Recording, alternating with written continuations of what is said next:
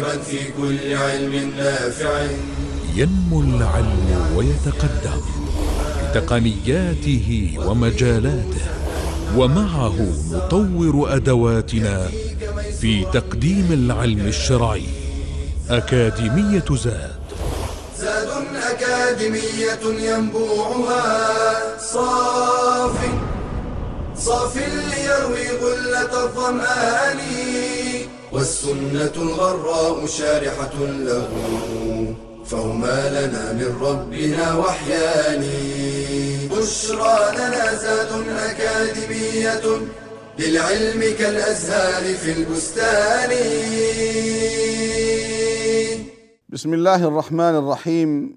الحمد لله رب العالمين والصلاة والسلام على أشرف المرسلين نبينا محمد صلى الله عليه وعلى آله وصحبه وسلم تسليما كثيرا. أما بعد سلام الله عليكم ورحمته وبركاته ولقاء يتجدد في هذه الأكاديمية المباركة أكاديمية زاد ومع مادة الحديث الشريف. اليوم أيها الأحبة مع الحديث الخامس عشر وهو حديث مصعب بن سعد رضي الله عنه قال رأى سعد رضي الله عنه وأرضاه أن له فضلا على من دونه. فقال النبي صلى الله عليه وسلم هل تنصرون وترزقون إلا بضعفائكم؟ أخرجه البخاري. رأى سعد رضي الله عنه وأرضاه. من هو سعد؟ هو سعد بن أبي وقاص رضي الله عنه وأرضاه خال النبي صلى الله عليه وسلم. أن له فضلا على من دونه هنا في صاحب المصنف أو صاحب الكتاب قال رأى له فضلا من دونه وعلى من دونه أي شجاعة وكرما وسخاوة وليس كبرا ولا غرورا ولا عجبا حاشاه رضي الله عنه وأرضاه.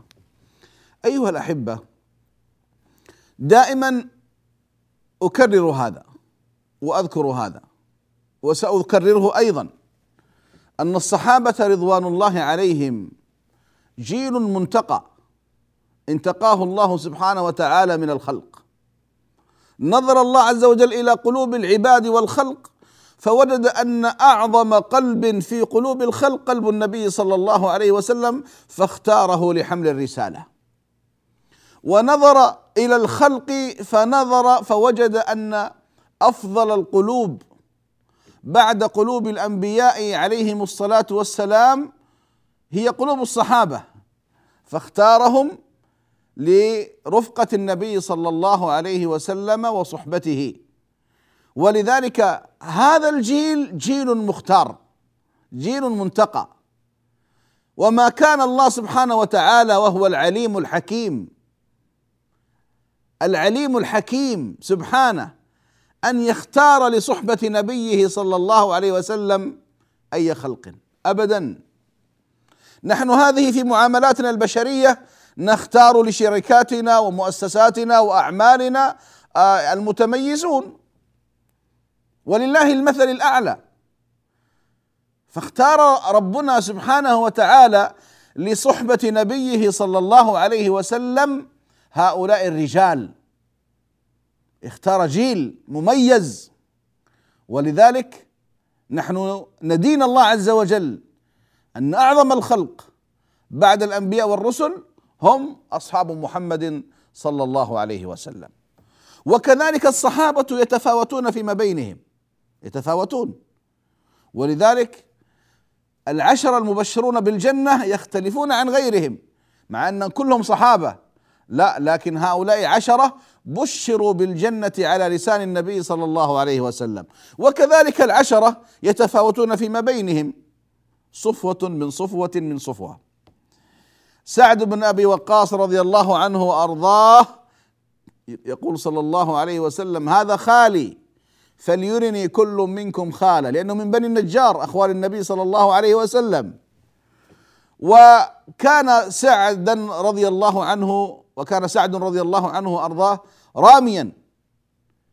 فكان صلى الله عليه وسلم يحب أن يرى رمية ويقول ارمي سعدا فداك أبي وأمي. الله أكبر. انظر إلى المنزلة حواه هذا الرجل. سعد بن أبي وقاص ارمي سعدا فداك أبي وأمي. ما سمعنا بهذه آه، العبارة إلا مع سعد بن أبي وقاص رضي الله عنه وأرضاه. وكان في يوم أحد إذا رمى كان النبي صلى الله عليه وسلم يتطاول ينظر أين يقع نبل سعد رضي الله عنه وأرضاه. وكلما مر أحد الصحابة قال أنثر كنانتك لسعد انظر كنانتك لسعد رضي الله عن سعد وعن الصحابة أجمعين. فهو كما قلت من العشر المبشرين من الجنة وكان من دعاء النبي صلى الله عليه وسلم له اللهم سدد رميته وأجب دعوته. الله أكبر. اللهم سدد رميته وأجب دعوته وهو أول من آه، رمى في الإسلام بسهم. وجاء إلى النبي صلى الله عليه وسلم قال يا رسول الله ادعو الله أن أكون مستجاب الدعوة. قال قال فأعني على نفسك بكثرة السجود. فكان مستجاب الدعوة رضي الله عنه وأرضاه.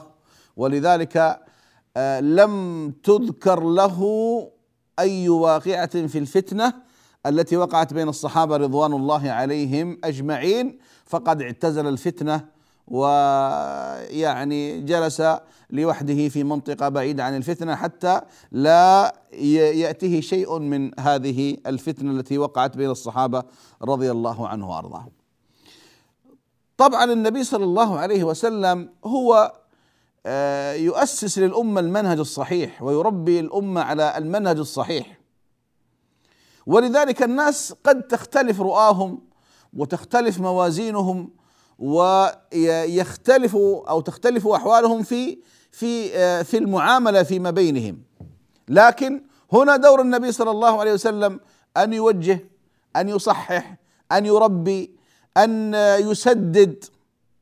ولذلك أحبتي في الله آه، الموازين الحقيقية تؤخذ من مشكاه النبوة. الموازين الحقيقية. تؤخذ من فين؟ من ميزان النبوة لأن البشر يا أحبابي موازينهم ما هي معصومة لكن الميزان النبوي هو المعصوم. ولذلك قال هل تنصرون وترزقون إلا بضعفائكم؟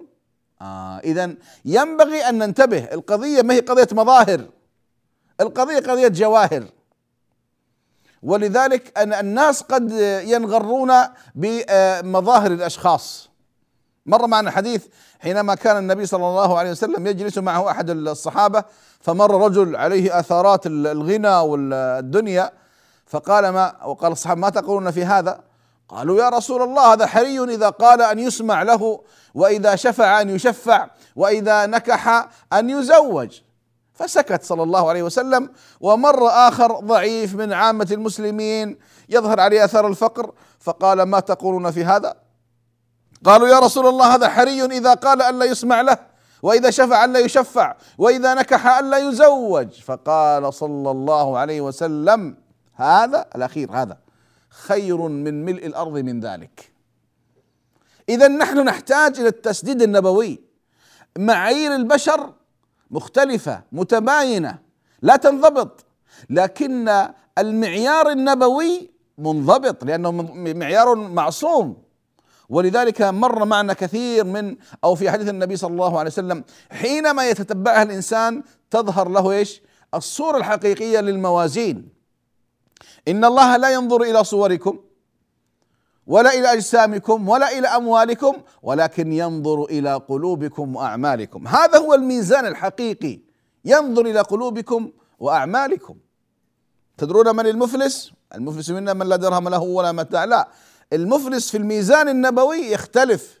من يأتي يوم القيامة بحسنات كالجبال بصلاة وصيام وصدقة فيأتي وقد ضرب هذا وشتم هذا وقذف هذا وأكل مال هذا فيعطى هذا من حسناته وهذا من حسناته وهذا من حسناته. إن فنيت حسناته قبل أن يقضى عليه أخذ من سيئاتهم طرحت عليه قذف في النار. إذا الميزان الحقيقي نأخذه من أين؟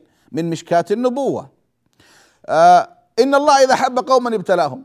هذا أيضا ميزان آه في عرف البشر يختلف. عرف البشر إذا أحببت إنسان أكرمته ونصرته وحميته وأغنيته ويعني جعلته يرفل بكل متع الحياة. هذا مقياس بشري غير صحيح. المقياس الحقيقي ما جاء في الكتاب والسنة. إن الله إذا أحب قوما إيش؟ ابتلاهم. فمن رضي فله الرضا ومن سخط فله السخط. أشد الناس بلاء الأنبياء ثم الأمثل فالأمثل. إذا هذا هو الميزان الحقيقي. إذا ينبغي أن تكون هذه موازين واضحة وواقعية. يقول صلى الله عليه وسلم لا خلوف فم الصائم أطيب عند الله من ريح المسك. نحن في موازيننا خلوف فم الصائم رائحة فضاء وخواء المعدة من الطعام كلنا يعني يستقذرها ويستقبحها وينفر منها لكن عند رب العالمين لا أطيب من ريح المسك لأنها متولدة من طاعة. لما تصدق النبي صلى الله عليه وسلم بشاة ولم يبق منها إلا كتفها فيقول لعائشة رضي الله عنها عنها وأرضاها كم بقي من الشاة؟ قالت يا رسول الله ذهبت كلها ولم يبقى إلا كتفها. فقال لا بقيت كلها إلا كتفها. الله أكبر. هذا هو الميزان الحقيقي.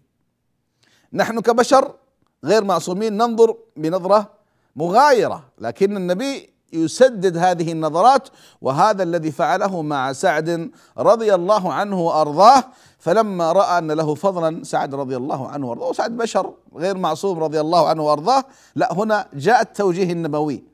التوجيه النبوي جاء فقال هل تنصرون وترزقون إلا بضعفائكم؟ ولذلك أيها الأحبة علينا دائما ابدا أن نكون متصلين بالسنة.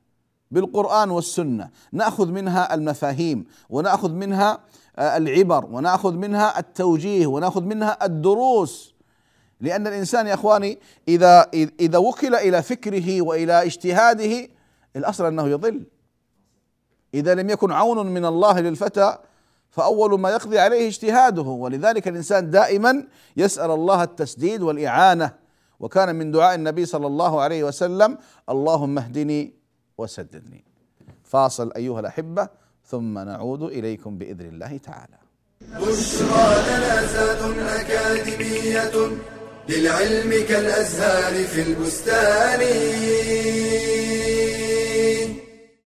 الخطبة أولى خطوات الزواج ومقدماته وقد حث الشرع على تيسيرها فقال صلى الله عليه وسلم إن من يمن المرأة تيسير خطبتها والمرأة التي يجوز خطبتها هي غير المتزوجة وغير المعتده وغير المخطوبة والتي ليس بها مانع من موانع النكاح من الخاطب.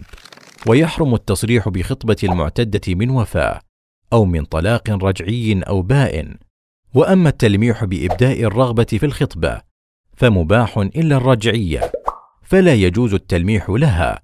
قال تعالى ولا جناح عليكم فيما عرضتم به من خطبة النساء أو أكننتم في أنفسكم.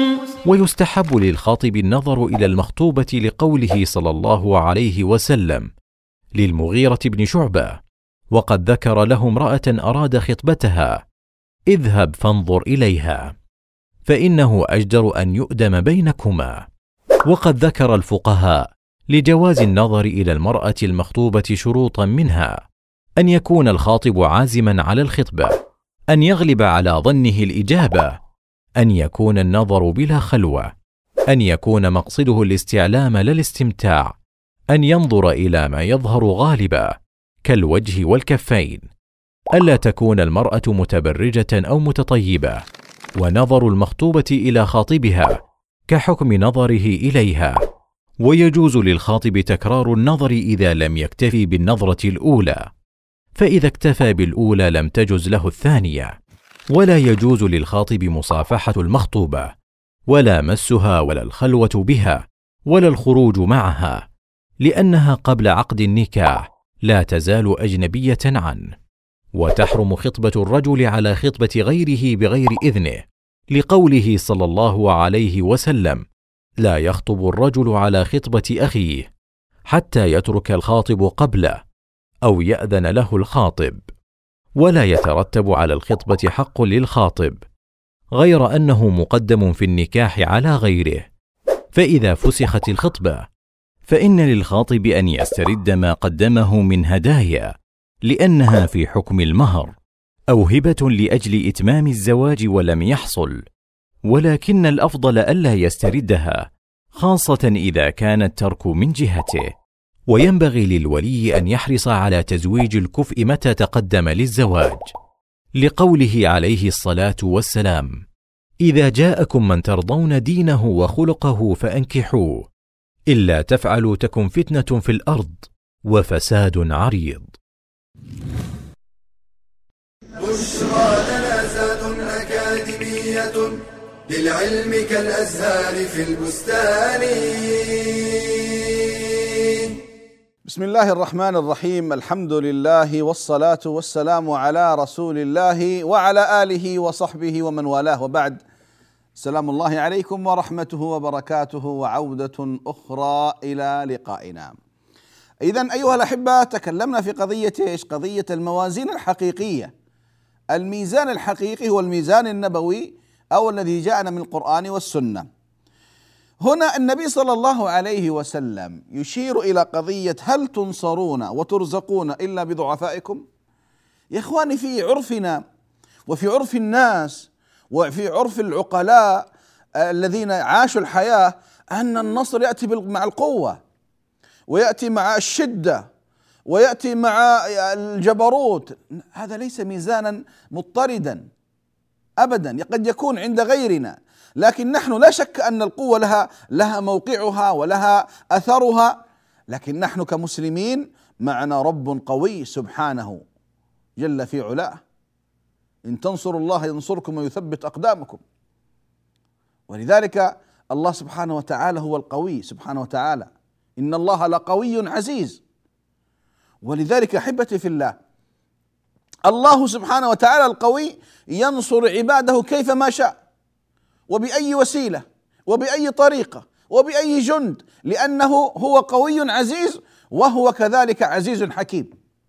وبالتالي الله سبحانه وتعالى هو القادر على كل شيء. من ذلك هل تنصرون وترزقون إلا بضعفائكم؟ أيوه يا إخواني. ترى نحن كمجتمع مسلم حتى الضعفاء لهم مكانة. يمكن غيرنا من من الأمم الفقراء والمساكين لا قيمة لهم. يستعملون كعبيد ويسخرون كعبيد لكن نحن كمسلمين لا. هذا المسكين وهذا الفقير له مكانة عند الله سبحانه وتعالى. رب أشعث أغبر ذو طمرين مدفوع بالأبواب. لو أقسم على الله لأبره. الله أكبر.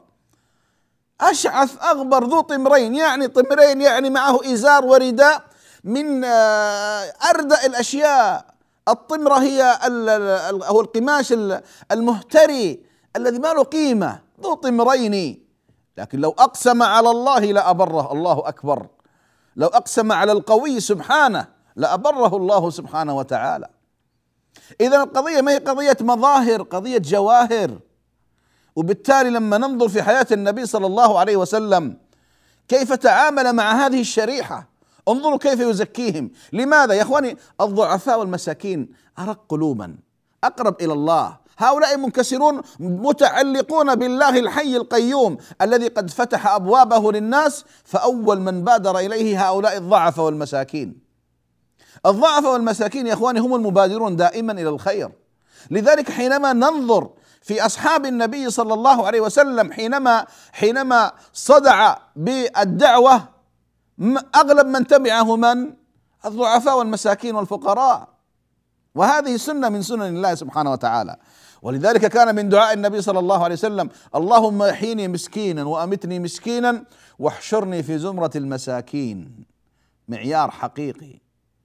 يدخل فقراء أمتي قبل أغنيائها بخمسمائة عام. الله أكبر. خمسمائة عام وأصحاب الجدة وأصحاب الغنى واقفون في عرصات يوم القيامة يحاسبون على النقير والقطمير والفقراء والمساكين والمحوجين والمعوزين يتلذذون في الجنة. خمسمائة سنة نصف قرن. آسف خمسمائة سنة خمسة قرون. خمسة قرون. وبالتالي أحبتي في الله الفقراء لهم قيمتهم ولهم اعتبارهم في الإسلام. إياك إياك أن تنالهم. هؤلاء مقربون من الرحمن. يقول صلى الله عليه وسلم ألا أخبركم بأهل الجنة؟ كل ضعيف متضعف. لو أقسم على الله لأبره. ألا أخبركم بأهل النار؟ كل عتل جواظ مستكبر. متفق عليه. اذا أهل الجنة كل ضعيف متضعف. الله أكبر. لكن لو أقسم على الله لأبره. ويقول صلى الله عليه وسلم احتجت الجنة والنار احتجت الجنة والنار فقالت النار في الجبارون والمتكبرون وقالت الجنة في ضعفاء الناس ومساكينهم. الجنة يا إخواني اسمعوا من في النار ومن في الجنة.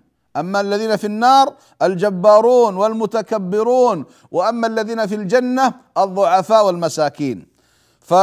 فقضى الله بينهما إنك الجنة رحمتي أرحم بك من أشاء وإنك النار عذابي أعذب بك من أشاء ولكليكما علي ملؤها.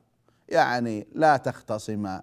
أنت يا الجنة سأملأك بأهلك. وأنت أيتها النار سأملأك بأهلك. هذا قسم من الله ووعد من الله سبحانه وتعالى. لكن الشاهد أيها الأحبة أن أهل الجنة من هم؟ الضعفاء والمساكين. حتى لا يفتخر الإنسان بماله ولا بمنصبه ولا بجاهه ولا بملكوته ولا بشهادته ولا بقبيلته ونسبه. إن أكرمكم عند الله أتقاكم. قال صلى الله عليه وسلم قمت على باب الجنة اسمعوا قمت على باب الجنة فإذا عامة من دخلها المساكين الله أكبر. عامة من دخلها المساكين وأصحاب الجد محبوسون. آه. أصحاب الجد أصحاب المال محبوسون. ليش؟ يحاسبون. لكن هؤلاء المساكين على إيش يحاسب؟ يعني أضرب لك مثال الآن. لو إنسان ذهب إلى المطار يريد أن يسافر ومعه عشرين شنطة وواحد معه شنطة صغيرة في يده.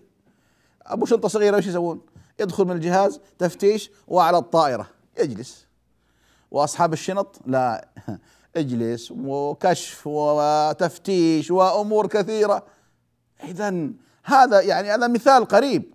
لذلك أيها الأحبة نحرص. ما هو نحرص على المسكنة؟ لا نحرص على احترامهم. إذا أعطاك الله مالا أو جاها أو سلطانا احرص على هؤلاء. إياك أن تؤذيهم. تراهم لهم مكان عند رب العالمين. قد يكون في الدنيا لكن عند رب العالمين مكانتهم عظيمة.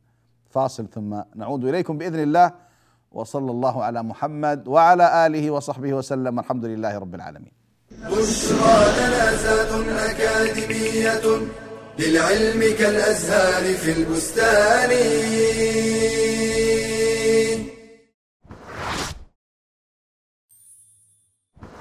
هل أنت حريص على تصحيح عباداتك؟ هل ترجو أن يتقبلها الله؟ اطلب العلم إذ لا تصح العبادة إلا به. قال تعالى فاعلم أنه لا إله إلا الله واستغفر لذنبك وللمؤمنين والمؤمنات. وشرط قبول طلب العلم. الإخلاص فيه بالا تريد به إلا وجه الله. قال تعالى قل إني أمرت أن أعبد الله مخلصا له الدين. وبالإخلاص ترزق صحة الفهم وقوة الاستنباط. قال صلى الله عليه وسلم من يرد الله به خيرا يفقهه في الدين.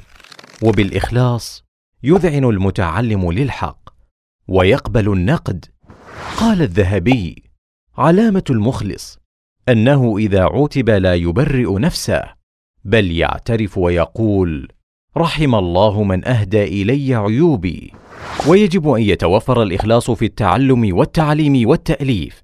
قال أبو داود الطيالسي ينبغي للعالم إذا حرر كتابه أن يكون قصده بذلك.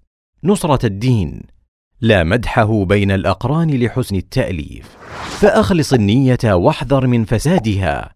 كطلب العلم لأجل المال والثروة أو الجاه والشهرة أو المراء والجدل فإن ذلك يفسد العمل. قال تعالى وقدمنا إلى ما عملوا من عمل فجعلناه هباء منثورا. بشرى لنا أكاديمية للعلم كالأزهار في البستان. بسم الله الرحمن الرحيم. الحمد لله والصلاة والسلام على رسول الله وعلى آله وصحبه ومن والاه. وبعد سلام الله عليكم ورحمته وبركاته. أيها الأحبة ما زلنا مع هذه مع هذا مع هذا الحديث الأعجوبة. أنا أسميه أعجوبة حقيقة لأن هذا الحديث وأمثاله ينبهوننا ويوقظون الناس من سباتهم ومن غفلاتهم خاصة حينما تتسلط الدنيا وموازين الدنيا ومعايير الدنيا في التعامل بين الناس. يا أحبابي نحن لنا تراث مجيد. لنا إرث من نبينا صلى الله عليه وسلم الذي ما ينطق عن الهوى إن هو إلا وحي يوحى صلى الله عليه وسلم. لذلك ينبغي أن نستقي كل أخلاقياتنا وسلوكياتنا وموازيننا ومعاييرنا من الكتاب والسنة. إذا أردنا أن ننجو وأما إذا الإنسان أراد الشيء الآخر فعلى على هواه. لكن نحن كمسلمين لا كمؤمنين لا.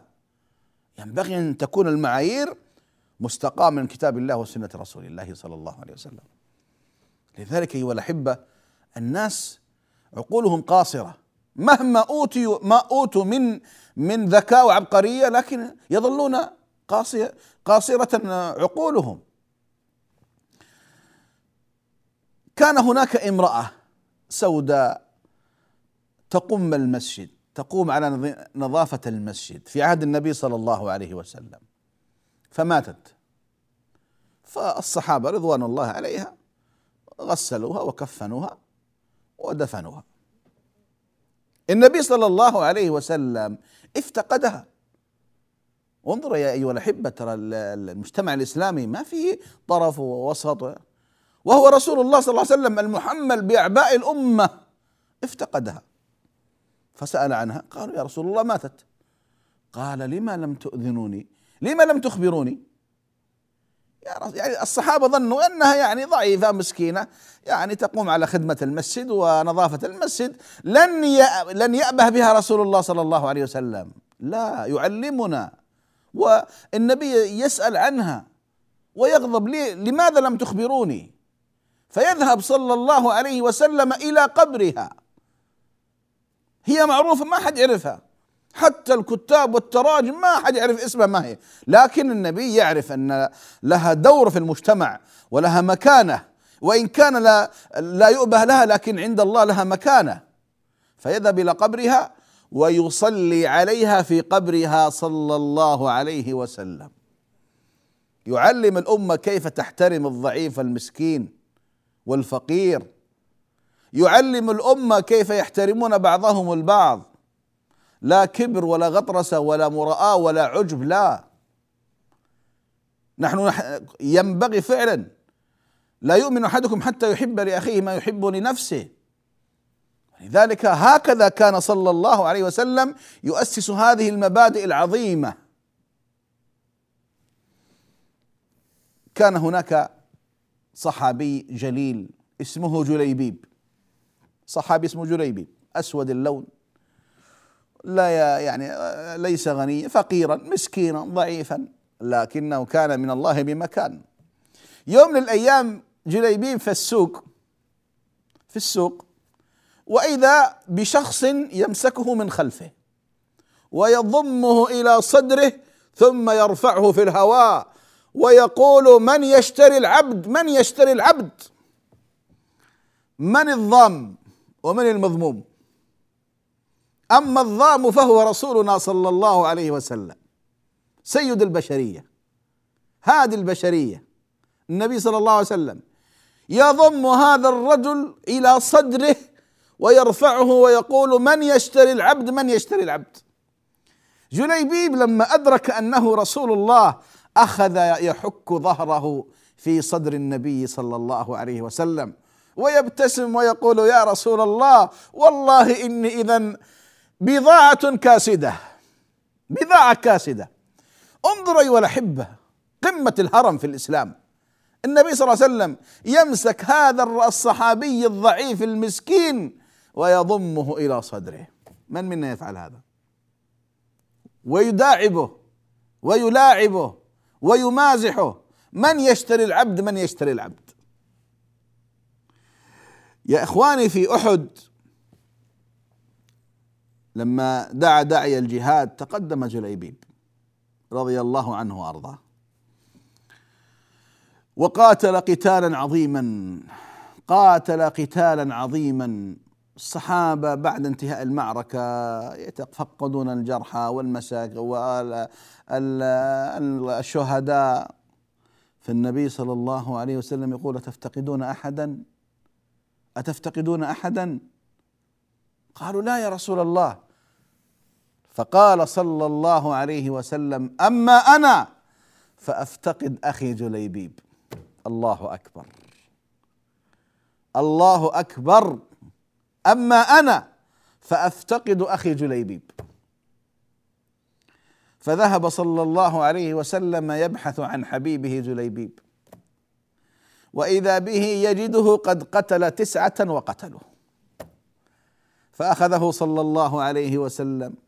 ووضعه على فخذه الشريف وقال هذا مني وأنا منه هذا مني وأنا منه هذا مني وأنا منه. اللهم صل على رسول الله. اللهم صل على رسول الله. أرأيتم؟ أسمعتم؟ هذا مني وأنا منه. الله أكبر. أحبتي في الله هكذا كان صلى الله عليه وسلم. وهكذا حتى أصحابه. عمر رضي الله عنه وأرضاه في بعض الفتوحات لما جاءه المبشر بفتح بعض البلدان. فيقول من قتل؟ فيقول قتل فلان استشهد فلان وفلان وفلان. وقال وأناس لا تعرفهم يا أمير المؤمنين. فقال عمر رضي الله عنه وأرضاه إن كان عمر لا يعرفهم فرب عمر يعرفهم. إن كان عمر ما يضيرهم. وما يضيرهم الا يعرفهم عمر. لكن رب عمر هو يعرفهم سبحانه جل في علاه يعلمهم سبحانه جل في علاه. ولذلك أحبتي في الله هذا ميزان ينبغي أن ينتشر في المجتمع. حتى نبتعد عن الاحتقار والازدراء والكبر والغطرسة. حتى تسود روح الألفة والمحبة. ورب هذا الضعيف المسكين الذي لا يؤبى له. النصر يأتي من عندك. وجاء في حديث بدعائهم وخشوعهم وإخلاصهم. ولذلك إذا رأيت مثل هؤلاء الفقراء والمساكين المنكسر قلوبهم أبر عليهم أحسن إليهم تقرب منهم. لا تنسني يا فلان من دعائك. دعهم يدعون لك ويستغفرون لك. أنت ما تدري. الله أكبر. يقول صلى الله عليه وسلم ألا أخبركم بخير عباد الله؟ اسمع ألا أخبركم بخير عباد الله الضعيف المستضعف ذو الطمرين لا يؤبه به أو له؟ لو أقسم على الله لأبره. لو أقسم على الله لأبره. اذا أحبتي في الله ميزان أعظم من موازين الذهب. الناس يضربون الأمثلة في الموازين بميزان الذهب. لا هذا أعظم من ميزان الذهب. هذا ميزان النبوة. هذا ميزان نبوي رباني فيما بيننا. كيف نتعامل؟ كيف نحسن إلى بعضنا البعض؟ وأن القضية ما هي قضية مظاهر وصور وأشكال ومناصب. لا القضية قضية حقائق جواهر. قضية قضية داخلية. إن أكرمكم عند الله أتقاكم. المظاهر هذه ينغر بها أهل الدنيا. المظاهر ينغر بها أهل الترف والمال. لكن في النهاية تكون وبال عليهم. أما الموازين الحقيقية لا الموازين النبوية. تنكح المرأة لجمالها ولمالها ولنسبها ثم قال ولدينها فاظفر بذات الدين تربت يداك. هذا الميزان الحقيقي. الناس عشان المال والسمعة والقبيلة والعائلة ها؟ لا لكن قال فاظفر بذات الدين. ما أجمل أن تجتمع كلها لكن التأكيد اظفر بذات الدين تربت يداك. اللهم صل على رسول الله. هل تنصرون وترزقون؟ حتى الرزق تبغى الرزق؟ ترى المساكين سبب أحسن. إليهم تصدق عليهم تقرب إليهم. إلا بضعفائكم الله أكبر الله أكبر الله أكبر. نصل إلى ختام لقائنا أيها الأحبة. نلتقي إن شاء الله في اللقاء القادم. أسأل الله سبحانه وتعالى أن يجعلنا وإياكم ممن يستمع القول فيتبع أحسنه وأن يغفر لنا وأن يرحمنا وأن يتجاوز عنا وأن يسددنا وأن يلهمنا رشدنا. وصلى الله على محمد وعلى آله وصحبه وسلم. والحمد لله رب العالمين. يا راغبا في كل علم نافع. متطلعا لزيادة الإيمان وتريد سهلا النوال ميسرا يأتيك ميسورا بأي مكان. زاد زاد أكاديمية ينبوعها صاف صاف ليروي غلة الظمآن والسنة الغراء شارحة له. فهما لنا من ربنا وحيان بشرى لنا زاد أكاديمية للعلم كالأزهار في البستان.